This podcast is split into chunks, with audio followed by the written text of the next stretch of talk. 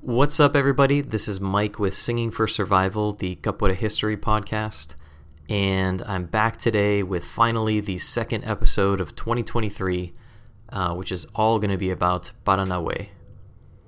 So, Paranauê is a song that everybody knows, and I've definitely been singing for a very long time. Um, and I think I think like most people, I've had some vague idea of what the song is about, um, but have never really taken the time to uh, to really dig into it.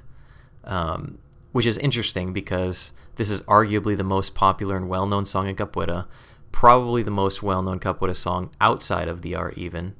Um, I mean, it's a song that people sing as a joke when they can tell people around them don't know what song is happening. Um, but what is it really that we're singing about?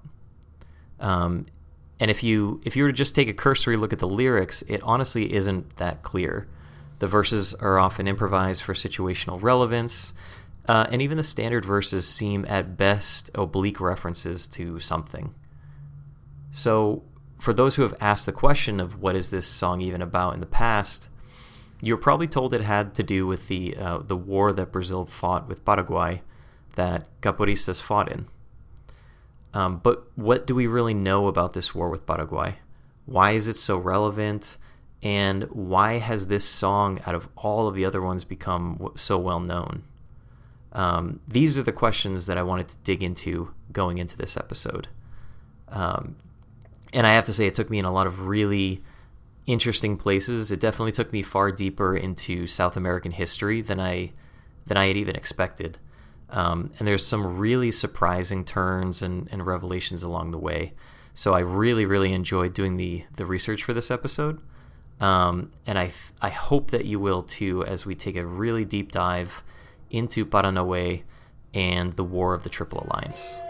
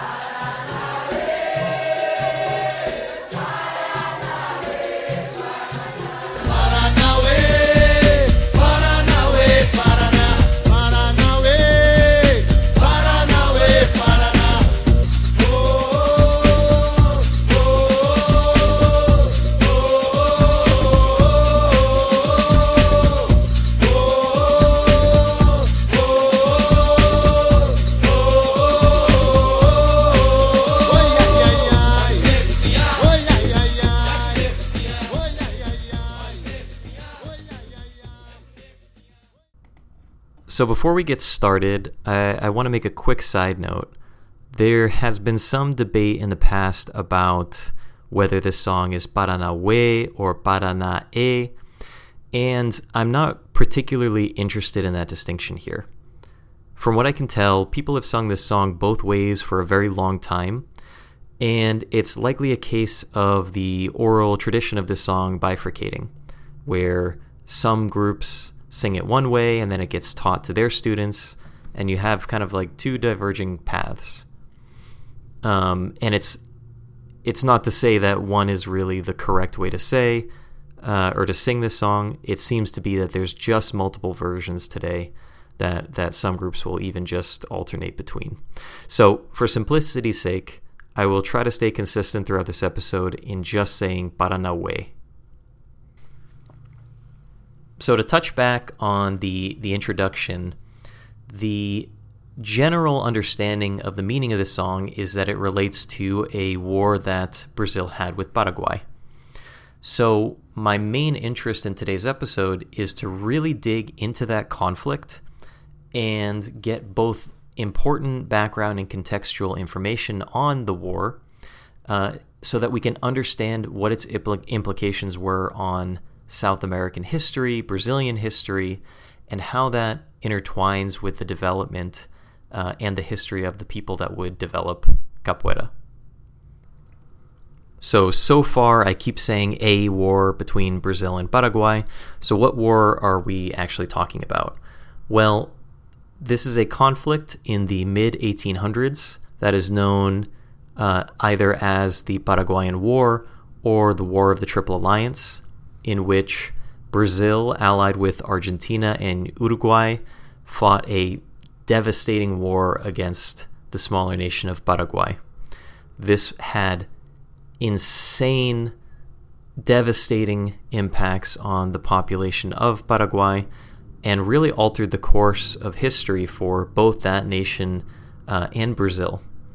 Um, this was the bloodiest conflict in South American history um, and is a really crucial stepping stone in the development of those uh, of those nations as uh, as independent nations in themselves.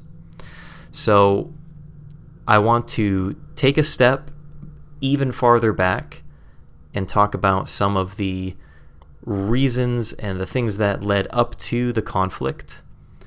And then we'll go through and understand a little bit more of the conduct of the war, the aftermath of the war, and what impact that had on not just Brazilians, not just the, the, the nation and development of Brazil, but also specifically the, uh, the Afro Brazilians that would be developing capoeira both at this time and later on in history. So, to start this discussion, I think it's really important that we have a good contextual understanding of the, the state of South America in general at the time that the conflict broke up. And to really understand that, we have to go way back to the beginning of the colonization of South America. So, in the 1400s, as Spain and Portugal were colonizing what they were calling the New World, um, a treaty was signed uh, by the Pope, the Treaty of Tordesillas, in 1494, that effectively split South America between the two nations. Uh, that's why you see a number of nations in South America that speak Spanish, and essentially only Brazil that uh, speaks Portuguese. Uh, it's because there was basically a line drawn on the map uh, where Spain gets all the land on this side of the line, Portugal gets all the land on this side of the line. So initially, this was effective in um, settling some of the territorial disputes between the two nations, but as time went on uh, and the the new colonial nations uh, started to develop and vie for their own uh, autonomy, uh, this would prove ineffective. As time went on, various treaties were made to try to solve these disputes. Uh, we have the Treaty of Madrid in 1750. We have the Treaty of San Ildefonso in 1777. Uh, the Treaty of Badajoz in 1801.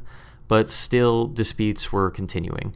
And it it may be hard to understand why there were so many disputes at this time, uh, but if you think about how these nations were were structuring themselves, you know this is still pretty early de- in development of these uh, new colonial nations, um, and around this time period, you basically have these uh, population centers and then wide swaths of land uh, in between them that are largely uh, uninhabited and largely uh, uncharted.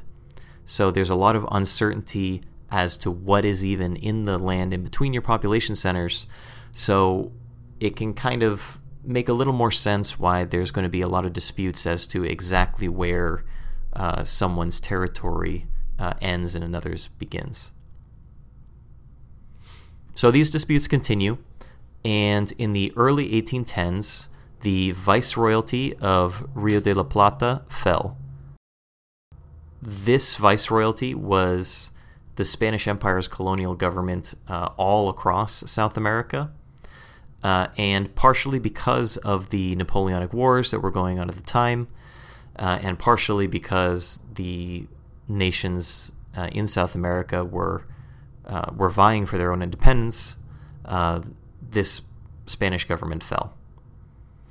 This resulted in the independence of Argentina, Paraguay, Bolivia, and Uruguay, roughly in that order. Uh, this led to even more territorial disputes uh, between the newly independent nations, uh, with Brazil and Argentina being the primary hegemons, especially after Brazil gains its own independence in 1822. So now we have a lot of turmoil starting in South America, really across the entire continent. We have these all of these new nations that are just recently gaining their independence, and as they grow into themselves as nations, there's a lot of political unrest. There's a lot of churn uh, in how the country is going to be led, what parties are going to be leading.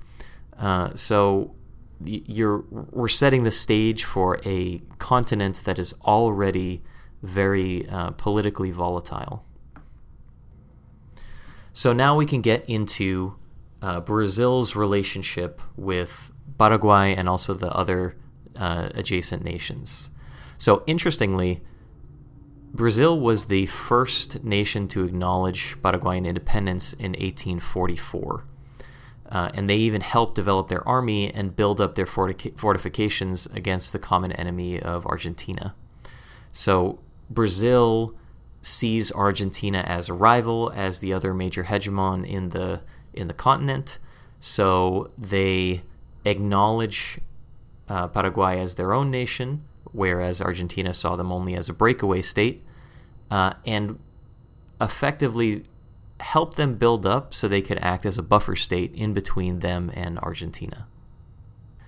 So this continues until the 1850s, where Brazil starts being even more overt in its political interventions uh, in nearby countries. Uh, and here we're talking about specifically Uruguay.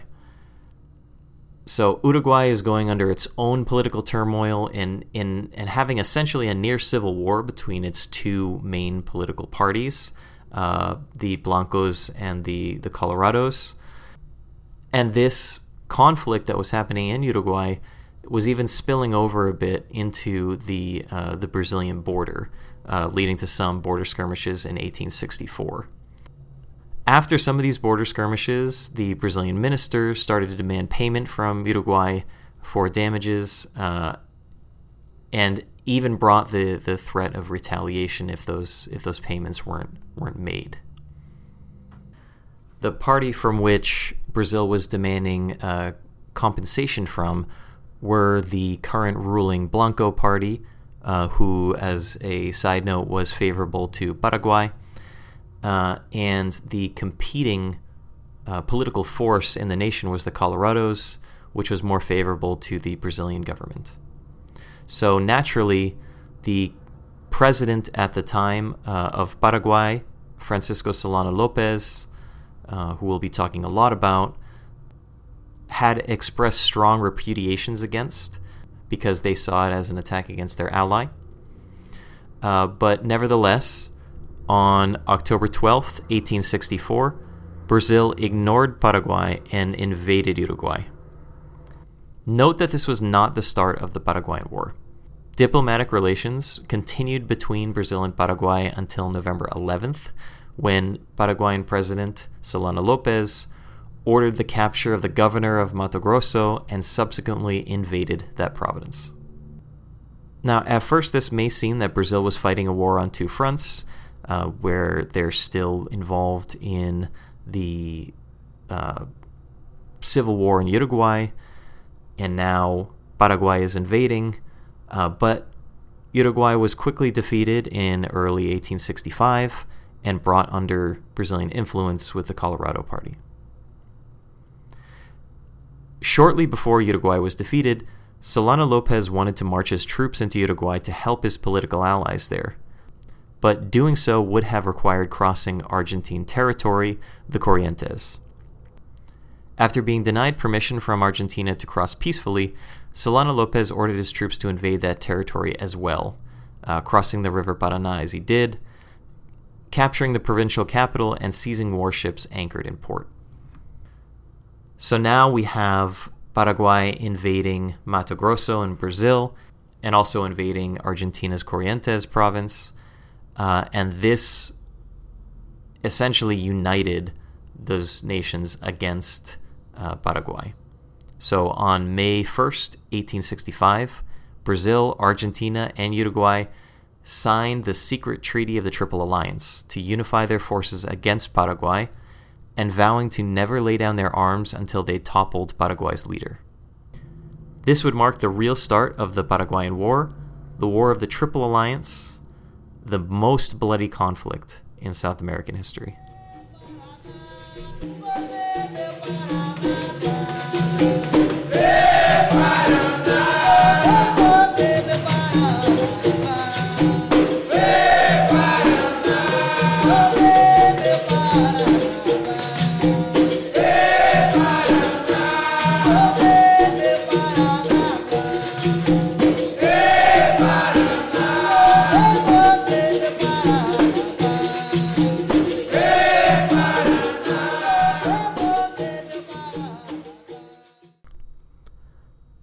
So now that we've set the stage with talking about the political realities uh, around the start of the conflict, let's dig into a little bit of how the conflict evolved and how it eventually was settled.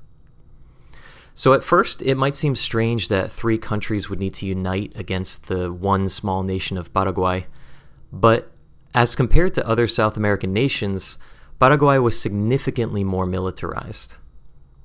Paraguay's population at the time was less than 500,000 as compared to Brazil's 11 million, but Paraguay had a standing army more than twice the size of Brazil's at 70,000 men. Inspired by their leader Solano Lopez, the Paraguayan army secured many early victories in both Brazil and Argentina, even though many of their soldiers lacked some basic supplies. Soon after these early victories, however, Brazil began to flex naval power and isolated the Paraguayan economy by blockading the Rio de la Plata, which the Rio Paraná is a tributary to. This in turn would lead to the largest naval battle in the history of South America, the Battle of Riachuelo. On June 11, 1865, the Paraguayan Navy launched what was intended as a surprise attack against the blockading Brazilian ships on the Rio Paraná. According to the plan, the Paraguayans would arrive before sunrise and board the Brazilian ships while they lay an anchor with most of their crew on land. However, the Paraguayan Navy was delayed in starting their mission, then arriving at the location just after sunrise.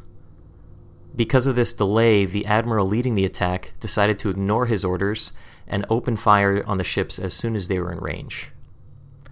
This inflicted some damage to the Brazilian Navy, but also alerted them to the attack and allowed their crews to get back aboard and return fire. Even though the plan had fallen apart at this point, the Paraguayans were still able to take advantage of the chaotic situation to inflict heavy losses on the Brazilians, who were still struggling to get organized. In an act of desperation, the Brazilian Admiral Francisco Barroso rammed the Paraguayan line with his larger steam frigate, crushing several Paraguayan ships under bow and allowing the Brazilians to gain the upper hand.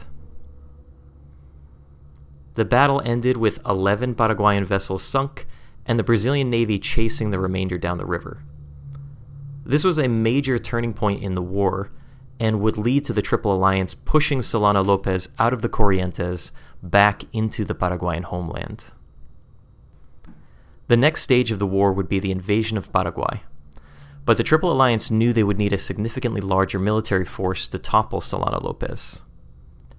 Without having a real military industrial base, this meant conscription, and due to Brazil's population breakdown at the time, this meant large numbers of enslaved Africans were made to serve in the war.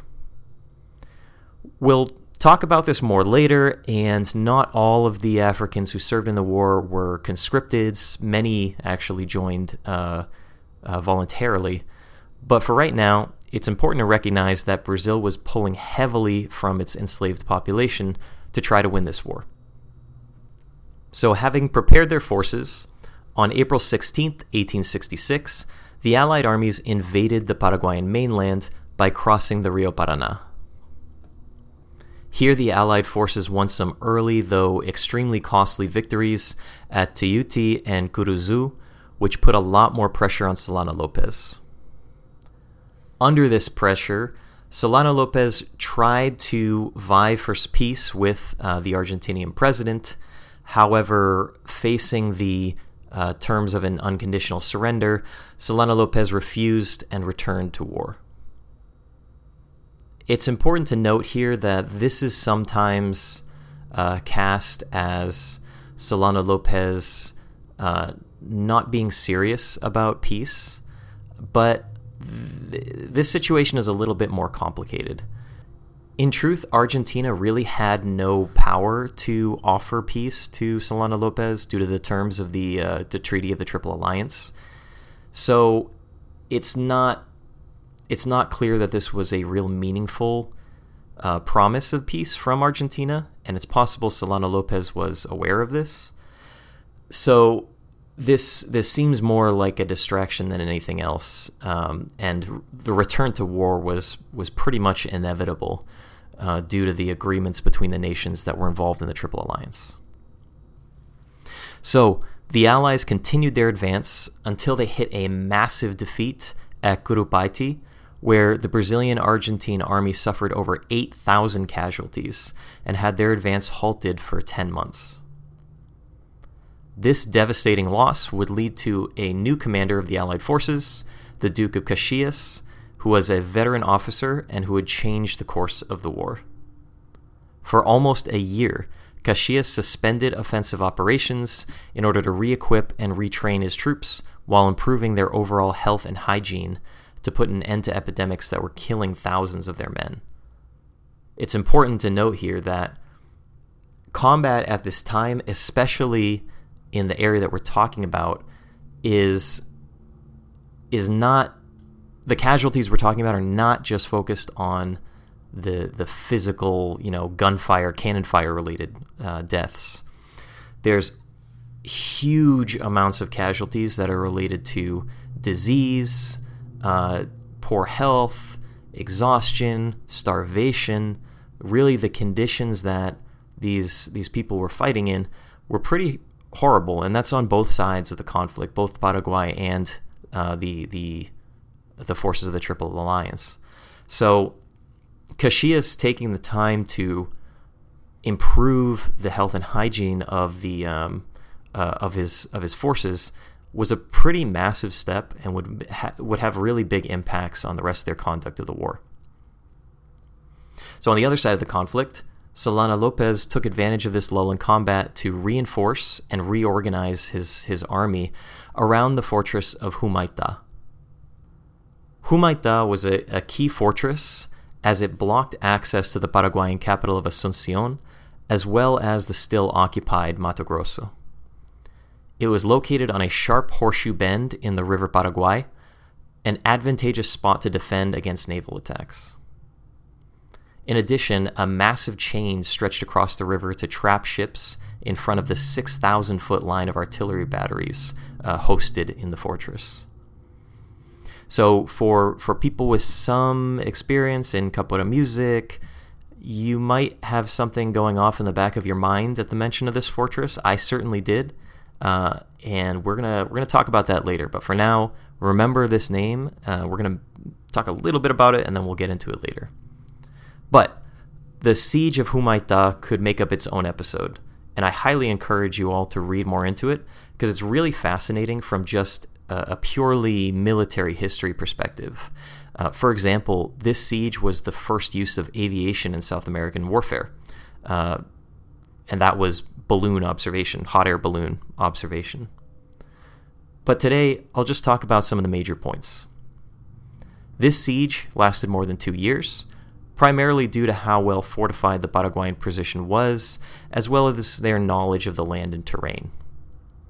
It was only defeated with a combination of a very long flanking march around the defenses of the fortress and a daring run of ships past that artillery line. The Allied Navy took down the chain blocking the river and raced their ships all the way past the fortress to begin assaulting the capital of Asuncion.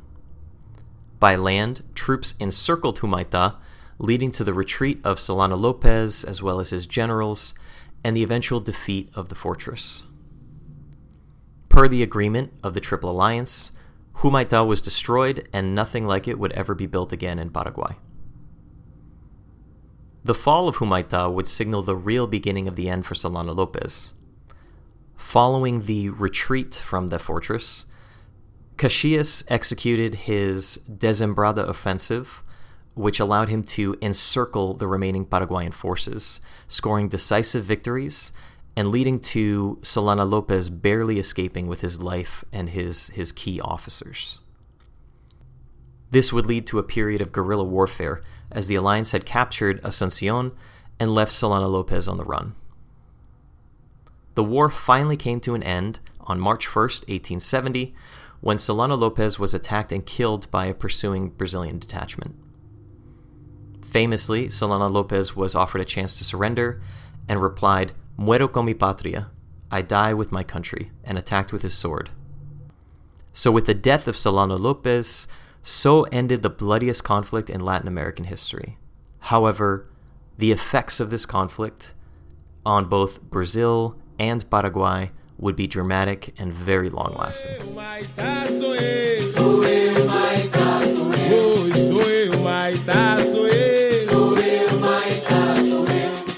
Vivia nas terras de Angola quando o senhor me capturou. Mas um nosso grande rei negro lá de cativeiro ele me libertou. Sou eu, Maitá, sou eu. Sou eu, Maitá, sou eu. Sou eu, Maitá, sou eu. Sou eu, Maitá, sou eu. Dentro do grande navio negreiro nós éramos humilhados e também maltratados. Aqueles que ficassem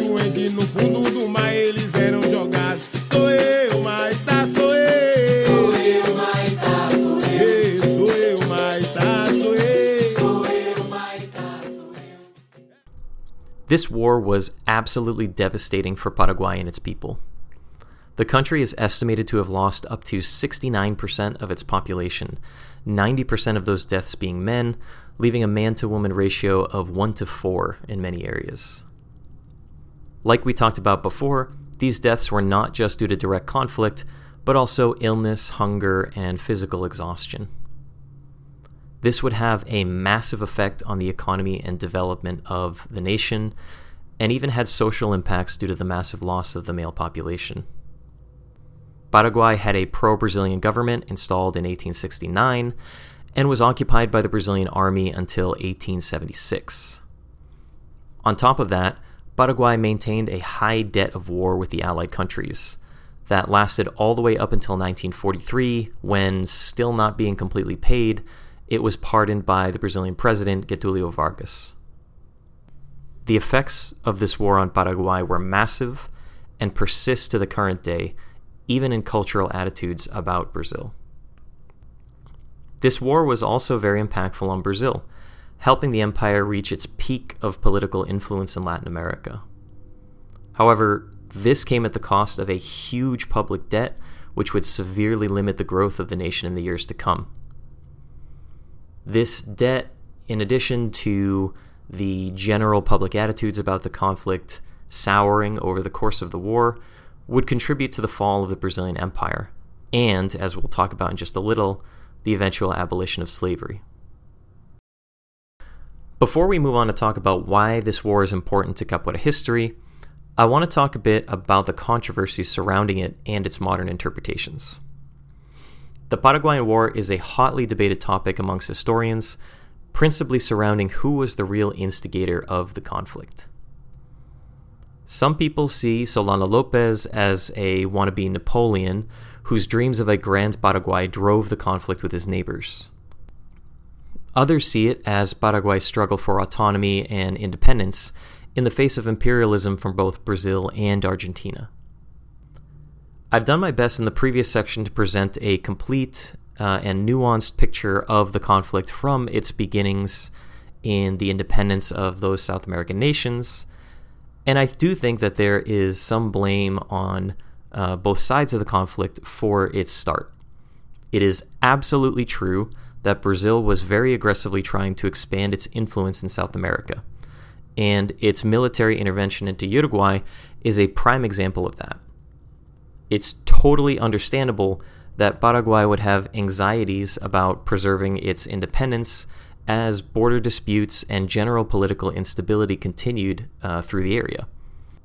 And you can see this coming to a head when Paraguay sees the conflicts in its its neighbor and its ally in Uruguay being resolved by Brazil in a way that's less uh, favorable to Paraguay. However, Solano Lopez is not without blame here. Comparisons between him and Napoleon, though I think kind of hyperbolic, are not entirely unfounded. He was the son of the previous uh, president of Paraguay, and in his youth, he spent a year and a half in Europe as an envoy. There, he was heavily influenced and inspired by both French and Prussian military organizational structures. It's posited that his heavy militarization of Paraguay was inspired, at least in part, by his admiration of the French Empire and, in particular, Napoleon. In addition, Solano Lopez was perhaps overconfident due to how difficult Paraguay was to invade and the perceived invincibility of the fortress of Humaitá, leading him to overreach into the Corrientes. So you have kind of two major contributing factors here, I think. You know, Paraguay has legitimate concerns about its autonomy and independence as the larger hegemons in the region are starting to expand their reach, are starting to influence their neighbors, in some cases more aggressively. And then on top of that, Solano Lopez was perhaps overly zealous and overconfident and led him to uh, to overextend his forces, uh, really overreach what their capabilities would be, and led to a lot of death and suffering for his people. In any case, this war and Solano Lopez himself remain extremely controversial through this day. I've tried to present a as complete and nuanced view of both him and the conflict as as I can here. Um, there's a lot of additional information around this that I'm really not digging that far into, uh, and it's really just I see it as a bit outside the scope for the discussion for today.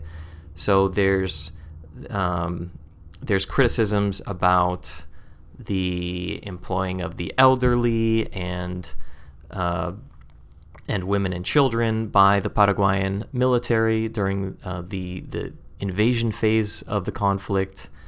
Uh, and and there's a lot that maybe can be dug into there, but I I want to leave that for more intricate discussions on the conflict itself, uh, just the conflict itself, and instead I want to just give a broad picture of the the conditions around this conflict so we can understand that and then see how it affects uh, specifically Afro Brazilian and Capoeira related history so that we can tie that back to our songs today. But as always, I encourage you listeners to share your opinions on this conflict with me, especially folks with roots in South America, uh, to to really help me complete my own uh, cultural picture on the conflict as a whole. So don't hesitate, especially if you think I'm wrong about something. Uh, my my inbox is always open. Send me a message. I'm more than happy to uh, to look at new information. So now the next question is how does this war relate directly to the people who were developing capoeira at the time, namely the enslaved Afro-Brazilian people? As we talked about previously, Paraguay was significantly more militarized than any of the other members of the Triple Alliance at the outset of the war.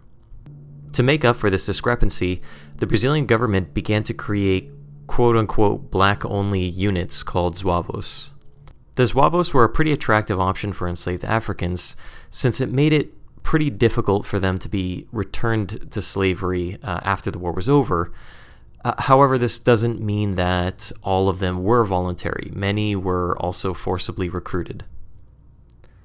In 1876, the military became more integrated as black only units were no longer permitted, uh, likely due to fear of organization, but Afro Brazilians still made up a very large portion of the fighting forces. Afro Brazilian women also played a major role in the fighting effort, serving as vivandeiras. Vivandeiras performed logistical tasks in the war camps and were critical to keeping the fighting forces functional, uh, even though the Brazilian government worked actively to downplay the contributions of these women. So we can see that a large portion of not just the fighting force, but even the support staff of the military effort were made up of the Afro Brazilian population of Brazil. Um, however, there was an even larger effect on that population in the aftermath of the war. Much like other nations with large institutional slavery at the time, such as the United States, the recruitment of the uh, the Afro Brazilian, the black population, into the war effort undermined the institution of slavery itself. So, in trying to recruit for the war effort, Brazil compensated slave owners who freed their slaves on the condition that they immediately enlist. Many enslaved Africans also took advantage of the war to escape and join the war effort, making it very difficult for them to be impressed back into slavery. So, much like what happened in the United States, these conditions severely undermined the entire institution of slavery in Brazil and would contribute to its abolition in 1888. So, now that we've set the context for what this conflict even was and how the uh, both enslaved and formerly enslaved Africans were involved in the conflict, um, the next question is so, what does this song actually mean? Now, the whole reason that we took a dive into the Paraguayan War is that the most common interpretation of the song is that it's a tribute to the people who fought in that war, uh, and that it may come from a military march song from that conflict. The Rio Paraná was a pivotal location in the Paraguayan War, and I tried to point out uh, the many times where that river came into play as we went through the breakdown of the conflict itself. So, Solano Lopez's army had to cross the Rio Paraná in order to invade the Corrientes. The Battle of Riachuelo happened on this river, and the Allied forces had to cross the river to invade Paraguay after their military was pushed out of Argentinian land.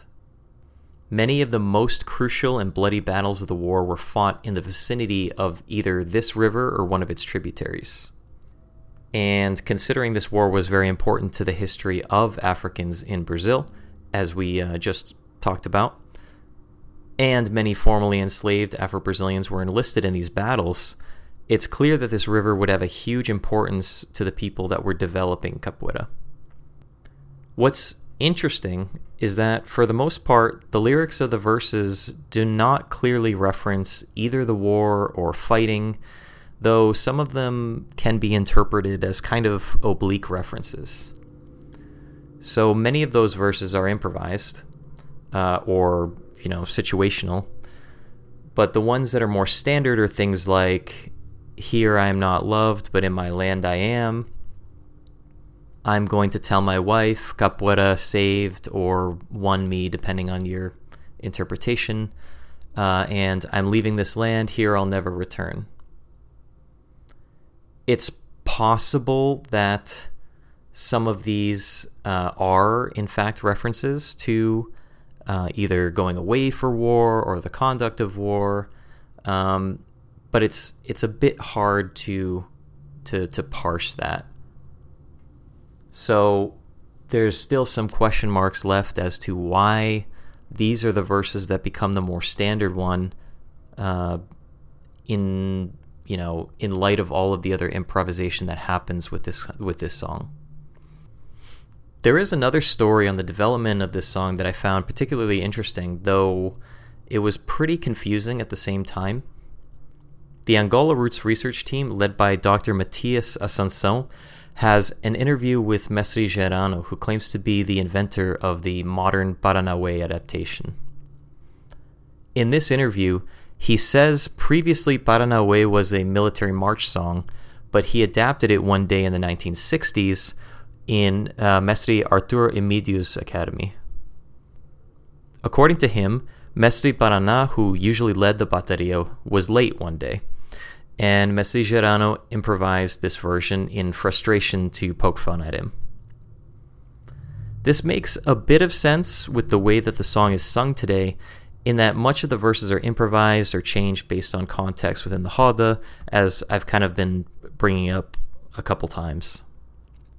This story is perhaps contradicted by an earlier 1955 recording of Mestre Waldemar, where he is singing the Paranauê with the melodic or the modern melodic structure. It's possible this is a case of mistaken timelines.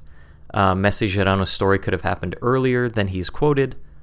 Um, to add further confusion, the uploader of the video of the research team says that there is no contradiction with the timeline and that Gerano is just saying that he made new verses for the song for the situation. But in the video, him and Mestre Polaco are pretty clearly saying that even the modern melodic structure is an invention of, of Mestre Gerano.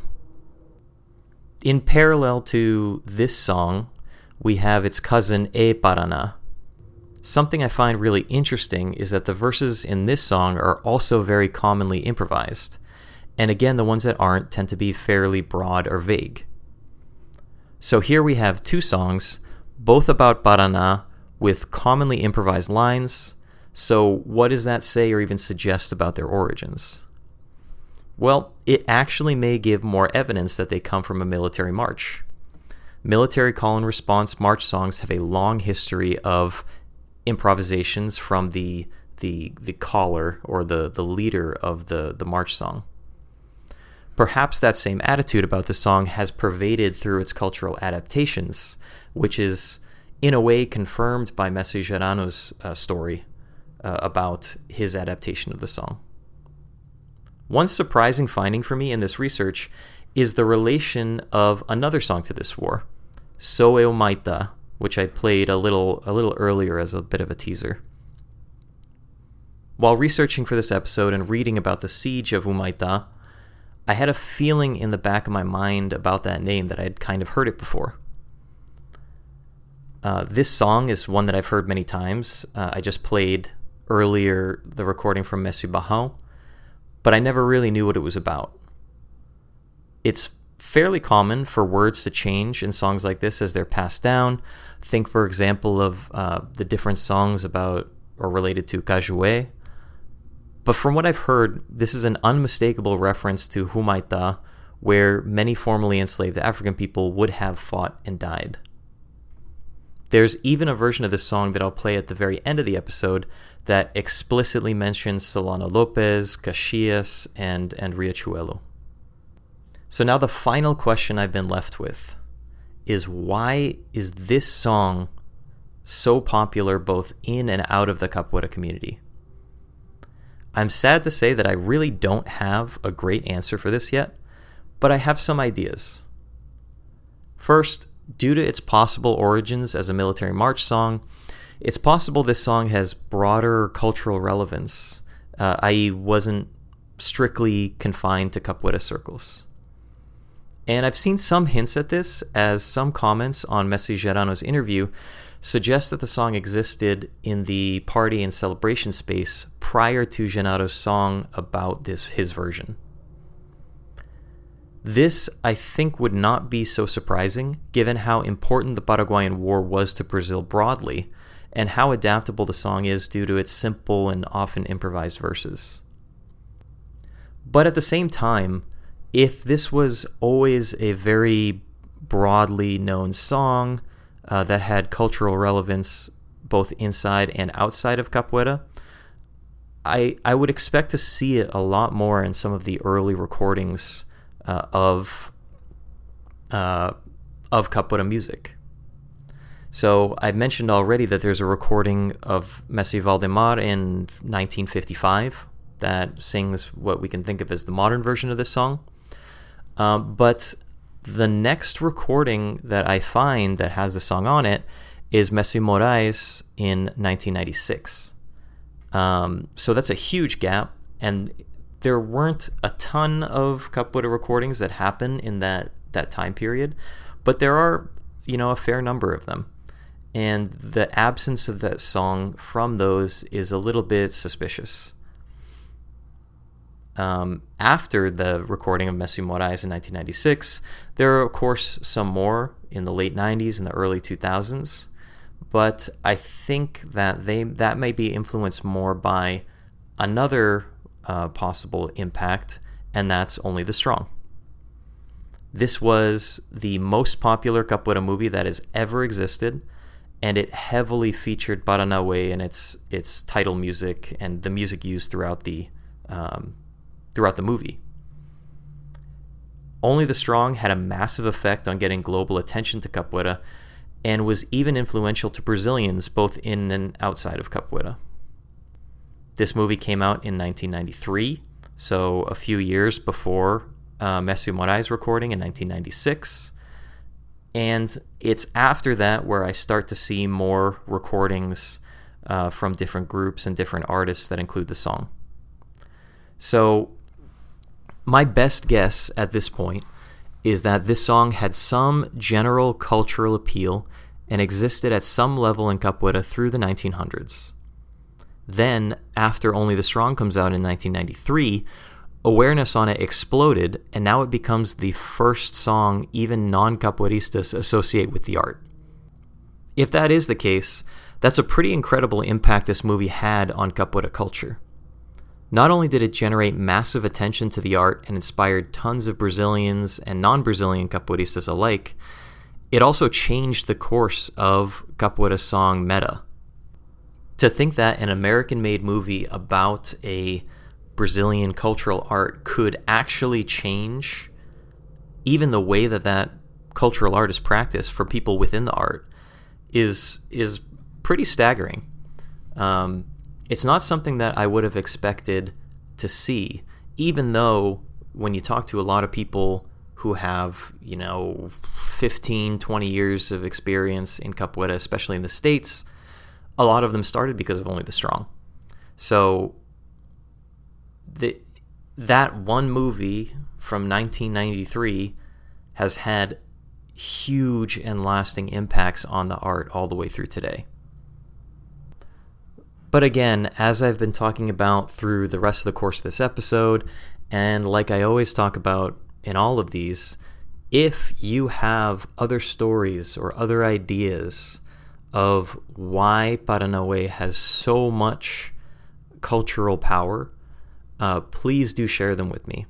I would love to collect more context, more ideas about the origins of this kind of musical cultural movement in capoeira to help complete the picture that I have and the picture that I'm I'm trying to share with people here. So please send me whatever ideas you have and and we'll we can we can keep the dialogue going on this song. So that brings us to the end of our of our narrative today and to to kind of summarize the Paraguayan War was an incredibly complicated conflict uh, in a very politically unstable and developing uh, continent of South America. And it heavily influenced the development of the nations there uh, and also the lives of the Afro Brazilians who were recruited into the war basically forever. This conflict is a huge contributor to both the beginning of the Brazilian Republic and the end of slavery in Brazil. And because it involves so many of the Afro Brazilian population, has a lasting effect on their oral traditions and their musical culture going forward into capoeira to today. It's not very clear to me at this point where the modern interpretation of Paranauê comes from though there's some stories that we've collected. But nevertheless, I think that the importance of the conflict and a real boost from Only the Strong skyrocketed this this song into relevance and it remains the most popular capoeira song to both capoeiristas and non-capoeiristas alike. So I definitely I definitely learned some surprising things through the course of this research. I honestly expected this to be one of the easier uh, episodes to get through because I figured, oh, everybody knows Paranauê. You know, it's about a conflict that uh, Afro Brazilians were involved in. Um, I really didn't expect it to get as complicated as it was. Um, and that's kind of the beautiful thing about a lot of these research projects is that in the writing of them, they, they take on a life of their own. But I, I continue to be struck by the incredible impact that, at least from my own interpretation, that only the strong had on the development of capoeira culture. And it really makes me wonder what other future uh, pieces of media might also have similar effects on the on the art, whether it's another capoeira Focus movie or another capoeira Focus video game or popular music. It's clear now that these pieces of media can have massive impacts on the art as a whole.